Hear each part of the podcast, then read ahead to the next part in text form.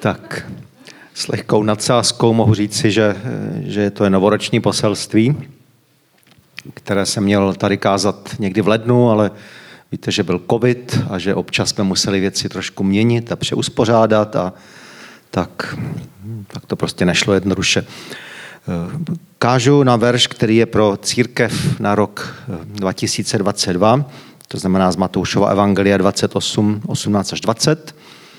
A já jsem to nazval život se záměrem. Jinými slovy chci hovořit o tom, že lidský život má mít jasný smysl, určení.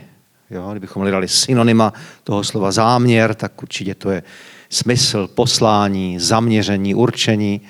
Možná bychom našli ještě nějaká další slova podobná a vlastně je to o tom, že člověk má vědět, proč jsme tady na světě, proč žijeme nejenom křesťané, ale i mnoho různých lidí, jo, profesí a zájmových skupin. Vezměte si třeba vrcholového sportovce, pokud někdo chce dosáhnout výrazných úspěchů ve sportu, tak to není jenom o tom, že někam dojede a něco zaběhne nebo odehraje, ale, ale musí mít velice přísný tréninkový plán, dvoufázové tréninky a, a strava a životní styl. A nemůže si prostě tak něco dělat. Jo. Chce dosáhnout svého cíle a tomu musí podřídit všechno lidé, kteří nechodí do zaměstnání, ale jsou podnikateli, mají zodpovědnost za firmu, tak prostě pro ně práce také nekončí ve tři nebo ve čtyři hodiny jako pro většinu ostatních lidí, ale starosti si sebou nosí domů a prostě žijí, žijí tím, tím svým, proč, proč tady jsou. Takže eh, poslání, záměr, smysl života, našli bychom mnoho, mnoho příkladů. Přesto Představte si, že byste třeba vyrazili s kamerou a s mikrofonem do ulic a zkoušeli byste se ptát lidí, jaký je smysl vašeho života. Asi byste většinu lidí zaskočili. Možná byste se dostali, dočkali takových rozpačitých odpovědí, no, být dobrým otcem, dobrou matkou, dokončit školu, dostavit dům nebo něco takového, ale asi je málo lidí eh, mimo sféru církve, které mají, kteří mají nějak vyprofilováno, proč jsou na světě kteří vedou třeba děti, scout jo, nebo nějaký oddíl, nebo pomáhají seniorům, nebo se starají o přírodu, takových lidí je spíše menšina. Že ani ne všichni křesťané v tom mají jasno. Až bychom měli. Jo, kdybychom udělali anketu někde na skupince a ptali jsme se, jaké je poslání křesťana, tak dočkáme se rozličných odpovědí. Jo, evangelizovat, konat dobro, milovat lidi, sloužit, činit boží vůli. To jsou autentické odpovědi, které jsem slýchával. Co je posláním církve? Co je posláním křesťana? Kdybychom otevřeli různé moudré knihy, tak nalezneme řadu, řadu odpovědí. Mně se moc líbí N.T. Wright, současný britský teolog, který je velice stručný v tom vystižení toho, proč je tady církev a píše, církev je na světě proto, aby uctívala Boha a aby uskutečňovala jeho království. To je velice stručné a pravdivé, že? Část toho, proč jsme jako křesťané, že máme Pána Boha uctívat. Bohoslužby nejsou zaměřené na nás, ale jsou zaměřené na Boha, Otce, Pána, Stvořitele. Ale část také máme ve světě i nějakou roli, máme jeho království šířit, dnes do světa.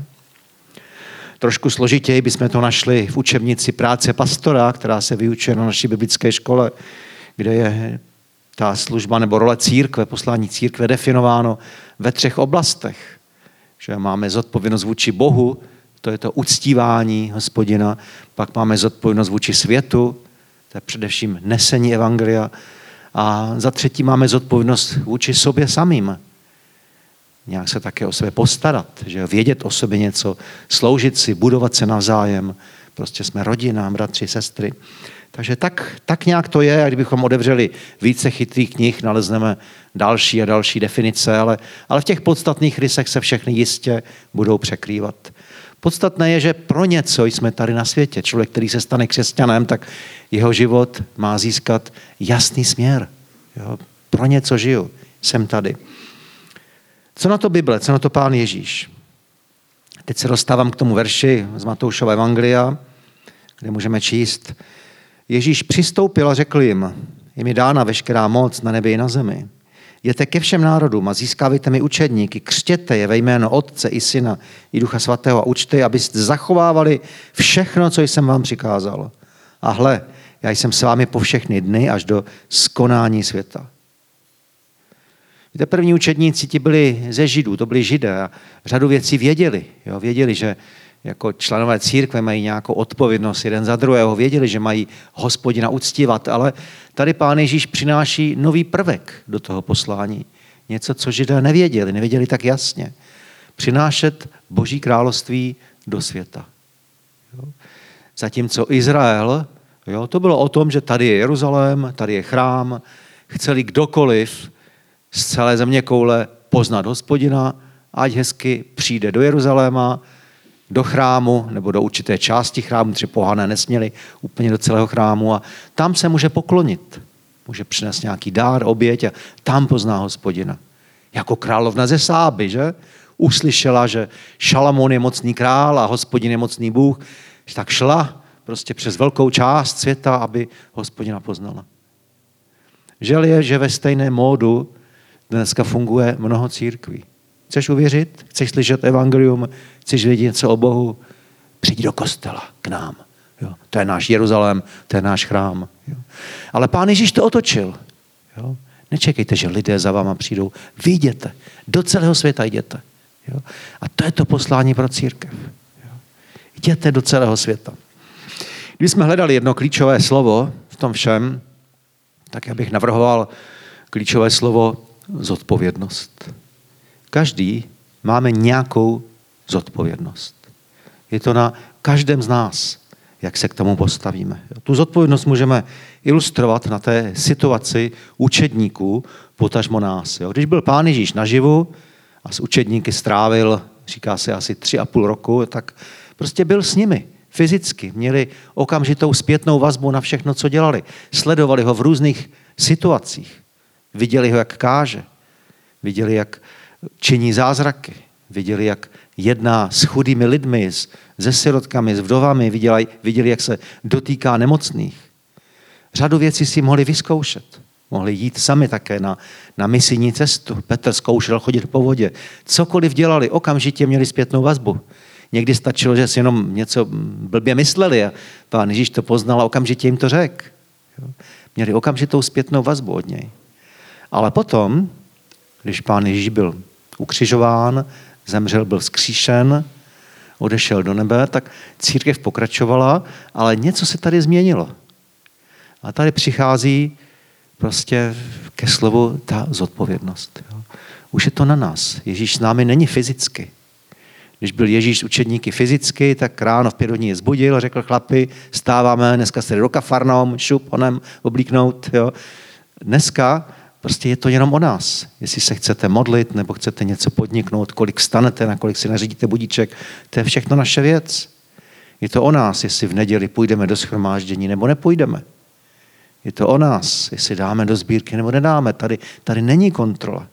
Je to o nás, jak si naložíme se svým životem. Je to o nás, co děláme na veřejnosti i v soukromí. A tady přichází ke slovu právě zodpovědnost. Jo? Je to fakt všechno jenom na nás. Máme Ducha Svatého, ale to o nás, jestli budeme vyhledávat ten tichý hlas Ducha Svatého, tu boží přítomnost a necháme se jim vést, anebo ne. Tady není nějaký vnější tlak. A ta zpětná vazba přijde až třeba s velkým časovým odstupem. Vůbec slovo zodpovědnost je takové klíčové slovo nejenom v životě křesťana, ale v životě každého člověka. Když bychom se podívali na růst člověka od prostě malého človíčka až po dospělého jedince, tak, tak můžeme sledovat, jak člověk se vyvíjí v té oblasti zodpovědnosti. Pokud je člověk dítětem, tak o všechno se stará maminka. Jo? A dítě si hraje. A když není po jeho, tak pláče, po případě se vsteká a, a dupe kolem sebe. Však to známe tady to. Jo? Ale čím je dítě starší, tak po malých troškách přibývá zodpovědnost. Jo? Uklid si hračky. Jo? Nečurej do plínek, ale do nočníku. Prostě první věci, které se dítě učí. Jo? A najednou dostávají zpětnou vazbu nějakou od rodičů, když něco nedělá třeba dobře, co už by mělo dělat dobře. A jak roste dál, tak začne chodit do školy, první třída a najednou zjistí, že hrát si sice může, ale nejdřív se musí napsat úkoly a přibývá nová forma zodpovědnosti. A, a jak prostě dospívá dál a dál a dál, tak té zodpovědnosti přibývá. Jednoho dne se ožení, vdá. Jo, a najednou zjistí, že život už není jenom o něm, ale má zodpovědnost i o druhého člověka. Jo, vstoupí do manželství a svým způsobem člověk omezen, i když samozřejmě je to krásné, je to fajn, ale pokud by nezodpovědný člověk vstoupil do manželství, tak všechno se bude točit jenom kolem něj a takové manželství asi nebude mít perspektivu, aby se stalo nějakým šťastným dlouhodobým vztahem. Zodpovědnost člověku přikazuje, aby nemyslel na sebe, ale myslel i na druhé. A pak přijde do rodiny dítě a další dítě a další dítě a, a všechno to znamená vlastně víc a víc zodpovědnosti. A člověk najednou zjistuje, že život je méně o něm a více o těch druhých lidech. A samozřejmě jsou lidé, kteří z nějakých důvodů, z nějakých nedostatků ve výchově či čehosi, tak této zodpovědnosti se jim nedalo. A pak jsou to v podstatě eh, děti v dospělém těle. Zodpovědnost je velice důležitá pro život každého člověka. Bez odpovědnosti jsme nějakým způsobem nezdraví, nezralí, něco není v pořádku. A zodpovědnost tady v tom bodě je důležitá i pro církev, pro křesťana. Nikdo nám nenutí, čemu budeme věřit, co budeme dělat. Ale Boží slovo promlouvá takovým tím tichým, leč naléhavým hlasem a říká, že Pán Bůh nás stvořil k nějakému záměru, jako jedince, jako církev a něco od nás čeká. Kvůli něčemu tady jsme. Já si pamatuju, já jsem se v životě učil z odpovědnosti a nějak se učím. A když jsem se stal křesťanem, když jsem se obrátil, tak vlastně to křesťanství bylo jako hodně o mně, jo? přestože jsem vymetl každou akci, která byla, přečetl každou knihu, která byla propašována za komunismu na naší země, jo? tak stejně jsem byl takový velice, velice jako sebestředný. Jo? Prostě pán Bůh byl nějak pro mě. Jo? Nástroj, jak mít lepší život, jak se cítit lépe. Jo? Takový osobnostní rozvoj. Budu, budu lepším člověkem, jsem si myslel. Jo? A tak nějak v tomto módu jsem kráčel životem, až jsem dospěl, už jsem byl ve službě a najednou pamatuju si jasně, jako kdyby to bylo dnes, takový okamžik, kdy já jsem najednou zjistil, že tě už Pána Boha nepotřebuji. Jo? A to chci vysvětlit. Já jsem byl přesvědčeným křesťanem, samozřejmě jsem Boha potřeboval, věřil jsem, jo? ale zjistil jsem, že už ho nepotřebuji pro sebe, že jsem spokojený, že mám všechno. Jo? Už jsem se naučil nějak v církvi, o čem to je, naučil jsem se to zvládat, měl jsem rodinu, jo, prostě nějakým způsobem všechny věci fungovaly, ale takové to vnitřní nastavení, jo, že já už nepotřebuji být středem svého vesmíru a vím, že, že to byla určitá krize. Najednou jsem nevěděl, jak, za co se modlit, najednou jsem musel hledat novou motivaci ke čtení Božího slova. Prostě určitou dobu jsem byl jaksi v takovém vaku, jo, jako kdyby v mém životě něco jsem opouštěl a to nové jsem ještě nenašel. A tehdy jsem si uvědomil, že prostě být křesťanem tady znamená být pro druhé. Jo? Znamená to vědět, že člověk má nějaké poslání, nějakou zodpovědnost. Jo? Investovat do jiných lidí, o něco se starat. Jo? V jistém slova smyslu nějaké jaksi malé dítě ve mně prostě umřelo nebo dospělo a, a viděl jsem život jinak. Život není o nás. Jsme v životě pro druhé lidi. Tak to prožíváme všichni. Ale ne všichni tady tou krizí projdeme vítězně.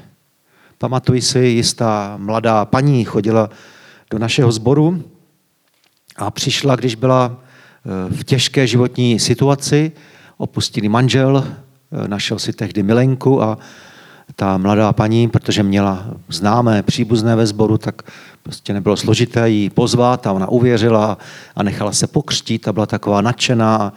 A celý sbor se modlil za záchranu jeho manželství což se také stalo. Jednoho dne nám vítězoslavně oznámila, že manžel se k ní vrátil, Milenku propustil, řekl jí, tebe mám rád, ty jsi moje jediná žena, všechno bylo v pořádku a zbor zajásal, ale současně to byl poslední, kdy jsme ji viděli. Jo. Neměla důvod už chodit. Pán Bůh vyřešil její problém, kráčela si životem dál. Taky na co riskovat, že by to manželovi třeba nelíbilo. Že jo? Tak prostě tak, tak to bylo.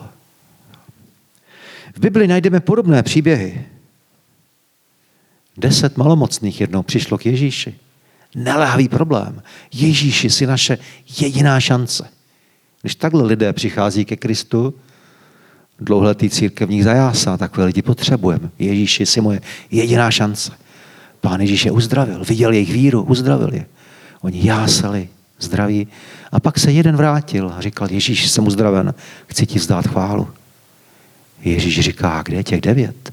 To se vrátil jediný. To ilustruje, jak v životě fungujeme, že prostě pro mnoho z nás v té první fázi života křesťanství Pán Bůh je pro nás zdrojem prostě uspokojení našich potřeb fyzických, emočních. Jo. Něco v životě potřebujeme. A velmi často se stane, že Pán Bůh nám v životě opravdu požehná. A část lidí odchází. Teď mám všechno. Nepotřebuji rodinu, prostě cítím se dobře, jsem zdrav. Jo. Jsem zaopatřený, jsem šťastný. Jo. A teď těch devět malomocných a ten jediný se vrací a vstává Bohu slávu. Jo. A to je bod v životě, který nesmíme propást. Pán Bůh nás stvořil, abychom měli určité poslání, abychom sloužili Bohu ne kvůli nám samým, ne kvůli tomu, aby nám se lépe dařilo, ale protože On s námi počítá a protože nás z nějakých důvodů potřebuje. V Biblii ještě jedna taková krásná ilustrace. Víte, že hebrejský otrok, jo, když se řekne otrok, jo, tak trošku znejistíme. Říkáme si, otroctví to je něco špatného a samozřejmě, že je, že otroctví je velmi špatné, ale, ale Mojžíšův zákon to otroctví měl tak ošetřené, aby otroci měli alespoň jako důstojné podmínky a zacházelo se s nimi velmi slušně. A po sedmi letech musel být hebrejský otrok propuštěn znovu na svobodu. Ale byla tam výjimka. Jo? Když ten pán s ním jednal v Lídně, otrokovi se v tom hospodářství líbilo, jo? dobře se mu tam žilo, našel si tam ženu, měl děti, stal se součástí prostě celé té širší rodiny, tak vypršel sedm let, pán mu řekl, můžeš jít, jsi svobodný a ten řekl, ale mně se tady líbí, abych tady dát zůstal dál ti sloužil. Jo? Tak následoval takový obřad, že jo? ten pán domů ho vzal k veřejím dveří, ke dveřím, k futrům, česky řečeno, a, a šídle mu propíchl ucho. Jo? První historický piercing. Jo? A, a znamenalo to vlastně, že ten člověk se e, zavazuje jako k dobrovolnému služebnictví na konec života. Nemusel, ale z lásky chtěl. Nemusel, ale zjistil, že to je dobré. Podobné je to i prostě s námi křesťany. Nemusíme. Ale co si vevnitř nám říká, že je to dobré, že Bůh je dobrý, že je dobré mu dát svůj život. Ne, abychom my z toho měli nějaké výhody, ale protože On nás potřebuje, On s námi počítá, On má na světě nějaký plán. Jo, a je to vlastně čest být součástí tohoto plánu.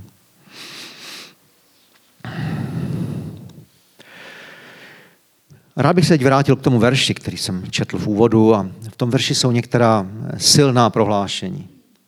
Je mi dána veškerá moc na nebi i na zemi. A pak tam následuje, já jsem s vámi po všechny dny až do skonání světa. A já chci říct, že to je něco velmi, velmi silného, něco, co nenajdete v žádné jiné, v, žádné, v žádném jiném náboženství. Žádné jiné světové náboženství, žádná filozofie, nic eh, neslibuje tak silné sliby, aby zakladatel prostě té které víry nebo učení nebo filozofie, aby řekl, mám veškerou moc na nebi a na zemi. To je sen všech totalitních vládců. Nesplněný sen politiků mnohých, jo, mít moc, jo, alespoň na části světa.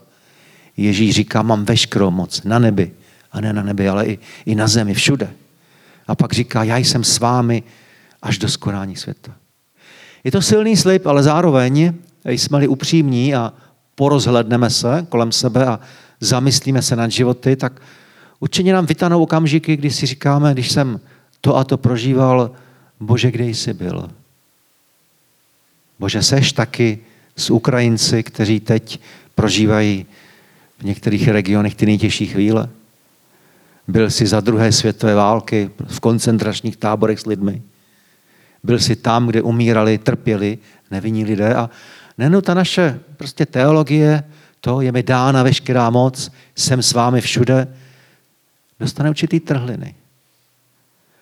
A samozřejmě, že křesťané si to byli vědomi a tak se s tím snažili vyrovnat. A, a někteří lidé říkají, no jo, to nemůžete brát tak doslovně. Jo, to Ježíš jako myslel, jako že jeho ideály budou s námi. Jo. A pak byli jiní, a to jsou takový radikálové, a ti řekli, ne, Ježíš to myslel doslovně, ale je to limitováno tvou vírou. Když budeš mít velkou víru, můžeš přenášet hory a zažiješ zázrak v každé situaci a pokud si ho nezažil, nemáš víru. Jo? A tak byli různí silní vyznavači víry, kteří vyznávali a prokovali a prostě věřili těm nejnemožnějším věcem. A zdálo se, že chvíličko to funguje, a pak, pak i oni se zklamali. Setkal jsem se před rokem s pastorem takového sboru, který na začátku 90. let měli opravdu našlápnuto k tomu, aby prostě se stali tím nejmocnějším křesťanským hnutím a ukázali všem ostatním církvím, jak to všechno dělají blbě. A, a prostě po pár letech zjistili, že jednoduše takovýto přístup nefunguje. A mnozí z nich víru opustili nebo skončili v nějakých tradičních církvích. A, a já jsem se optal, no a tak za koho se teďka považuješ? Jsi charizmatik ještě? On říkal, víš, já, já ani nevím, kým jsem. A, a my jsme to jednou chtěli zjistit, tak jsme pozvali do sboru docenta Vojtíška, aby nám řekl, to je známý český religionista, aby nám řekl, kdo vlastně jsme. No tak kým tedy jste? No, prý jsme neoevangelikálové. Jo? Tak prostě člověk, který prošel takovým tím přístupem k víře, že všechno je, všechno je možné, všechno, všechno platí a pán Bůh je velký a pokud máš víru, budeš vždycky jenom vyhrávat a vyhrávat. Ono to nefunguje. Jaká je tedy cesta? Jak se, jak se s tím vyrovnat? Já vám chci říct v první řadě, že já tomu věřím, že Ježíš to myslel doslovně. Jo, jestliže pán Ježíš říkal, je mi dána veškerá moc na nebi i na zemi, platí to doslovně. A jestli řekl, že je s námi všude a vždycky do skonání světa, zase to platí doslovně. Jo? Ale když sledujeme osudy božích mužů a žen v Novém zákoně, tak my si všimneme, že oni procházeli těžkostmi, oni prožívali bolesti, utrpení, pronásledování, mnozí z nich zaplatili životem za, za svou víru, ale přesto dosahovali svého cíle. To, co pod nich pán Bůh chtěl, oni dosáhli. Hrstka prostých lidí jo, za pár desetiletí se stala známým po celé Asii a za pár staletí dobili celý tehdejší svět. Teď neměli v rukou nic, jenom svoji víru o jejich bohu, který navíc byl ukřižován a zemřel. Každý se tomu smál. Jo? A za několik století před ním poklekl i římský císař. Jo? Já mám takový obraz před očima. Tak mě napadá, někdyž takhle na jaře chodím podél cest asfaltových a vidím, jak je prostě ten asfalt na kraji silnice a, a pod tím eh, raší, eh, rostou pampelišky a někdy ta pampeliška dokáže ten asfalt udělat tam takovou bouli a, a když tam přijete za týden, za 14 dní, tak prostě ta boule praskne a ta pampeliška vyleze nahoru. Možná jste si toho někdy všimli. Já tady to sleduji každé jaro a, a vidím to a, a vždycky si kladu otázku, jak křehká rostlina může mít v sobě sílu, že, prostě den za den, milimetr za milimetrem eh, nějak ten 8 cm asfaltový povrch prostě prorazí. Jo. Nevím jak. Jo, kdybyste tu pamplišku utrhli a, a zkoušeli nějak ten asfalt proratat, zpravidla se vám to nepodaří. Jo, ale prostě příroda to nějak zaře, zaře, zařídila, že křehká rostlina může prorazit asfalt. A zrovna tak i křesťané, kteří jsou slabí, ale mají víru ve velkého Boha, dosáhnou toho, k čemu je Pán Bůh povolal. Když se dívám na apoštola Pavla, nejplodnější část jeho služby byla, když psal listy zborům a měl ruce a nohy v okovech a byl ve vězení. Nepřítel se ho snažil umlčet. A on pokládal základy nejen nové církvy, ale i nové civilizaci. Muž, který byl v řetězech, v podstatě odsouzen na smrt. A přesto položil základy něčemu, co, co dneska, co se nazývá západní civilizace. Jedno dne apoštol Pavel si myslel, že by Pánu Bohu lépe sloužil, kdyby se zbavil jistého problému, o kterém nevíme, co to je. Pavel to nazývá ost, neměl nějaký osten, zda to byla nemoc, nebo nevíme přesně. A tak se za to modlil a rozhodl, že se bude modlit pravidelně, dokud je toho Pán Bůh nezbaví. A modlil se první den, a modlil se druhý den, a modlil se třetí den a Ježíš mu řekl, víš co, máš dost na mé milosti. Nechtěj už víc, protože když jsi slabý, tehdy poznáš moji sílu.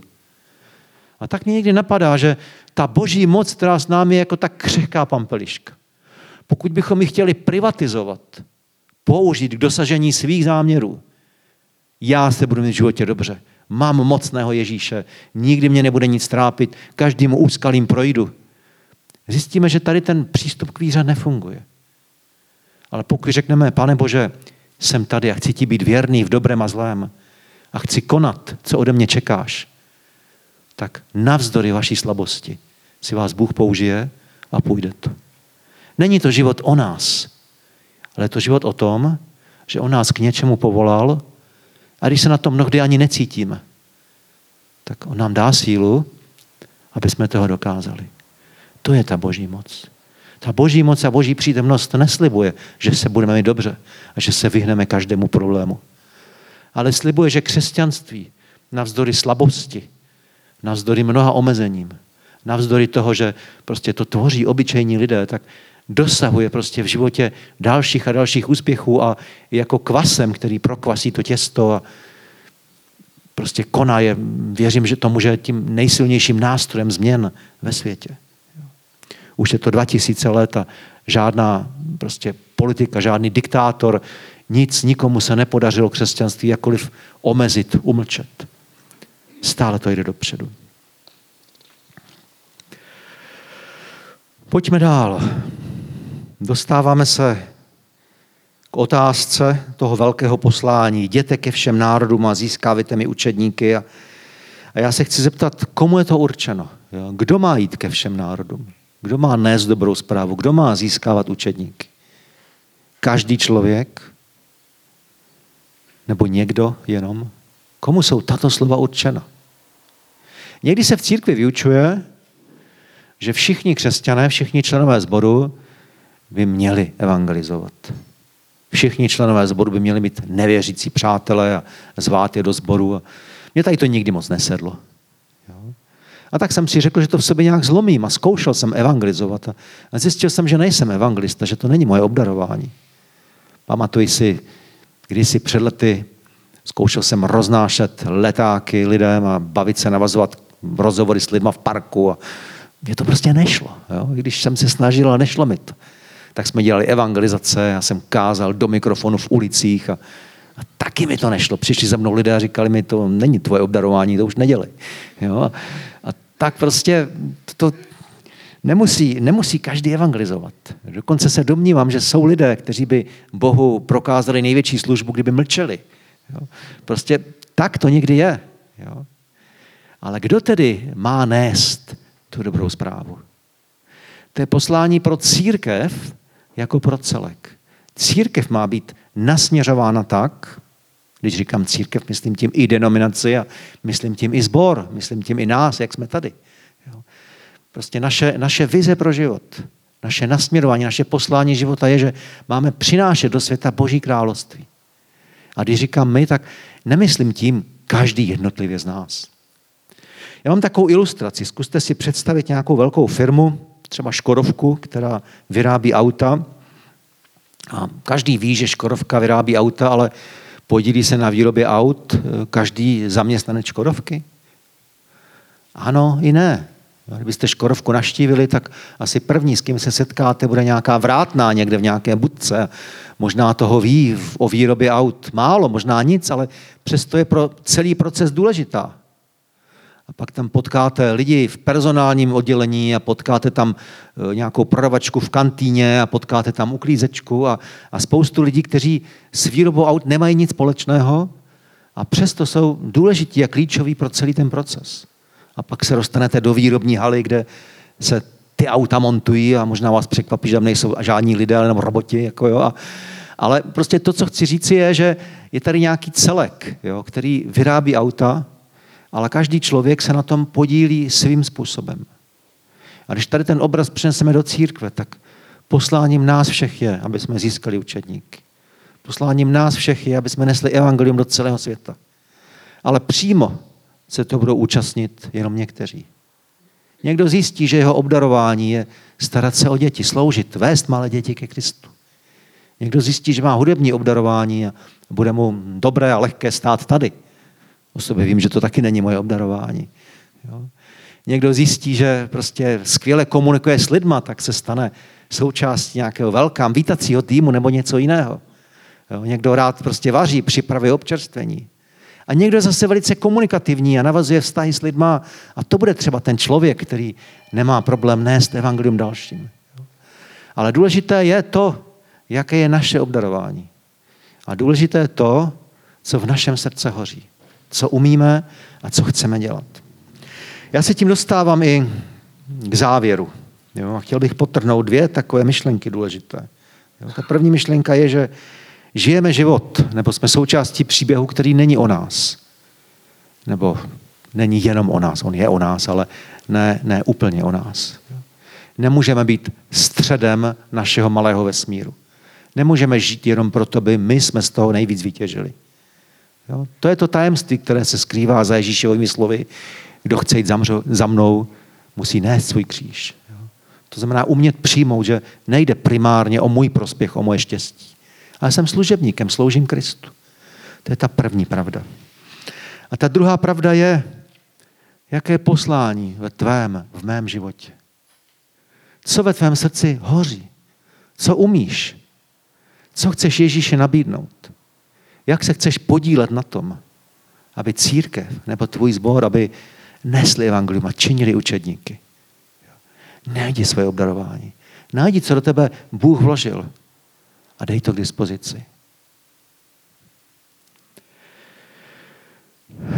Amen. Tím chci skončit. Chtěl bych se možná na závěr pomodlit a poprosit, aby Pán Bůh nám v těchto věcech dal to, čeho se nám třeba nedostává. Jestli se můžeme postavit, postavme se a skončíme modlitbou. Pane Ježíši, tak především ti chceme poděkovat za tu úžasnou milost, že patříme tobě. Není to samozřejmé, že jsme mohli uvěřit, že ty jsi božím synem, který přišel na tento svět a zemřel si a byl si vzkříšen a je ti dána veškerá moc na nebi a na zemi. Není to samozřejmé a my ti za to děkujeme. Děkujeme ti také za to, co všechno si nám do života dal a co nám dále dáváš. Ale chceme tě poprosit, abychom mohli být tvými učedníky a služebníky. Abychom mohli pochopit, co je to poslání pro církev, ale i pro nás. Abychom mohli vědět, jak k tomu můžeme přispět. Pomoz nám, pane, nalézt, jaké jsou naše dary, jaké jsou naše talenty, vlohy. Zapal, pane, naše srdce, ať může hořet něčím, co, co bude pro tebe užitečné a co tebe oslaví. Prosím, pane, za to. A prosím i za tento sbor, ale i za toto město, i za tento region, pane. Je tady tolik lidí, kteří tebe neznají a pomoct, aby jsme se stali součástí toho tvého velkého projektu a, a jsme přinášet Boží království do těchto měst, kde žijeme. Amen.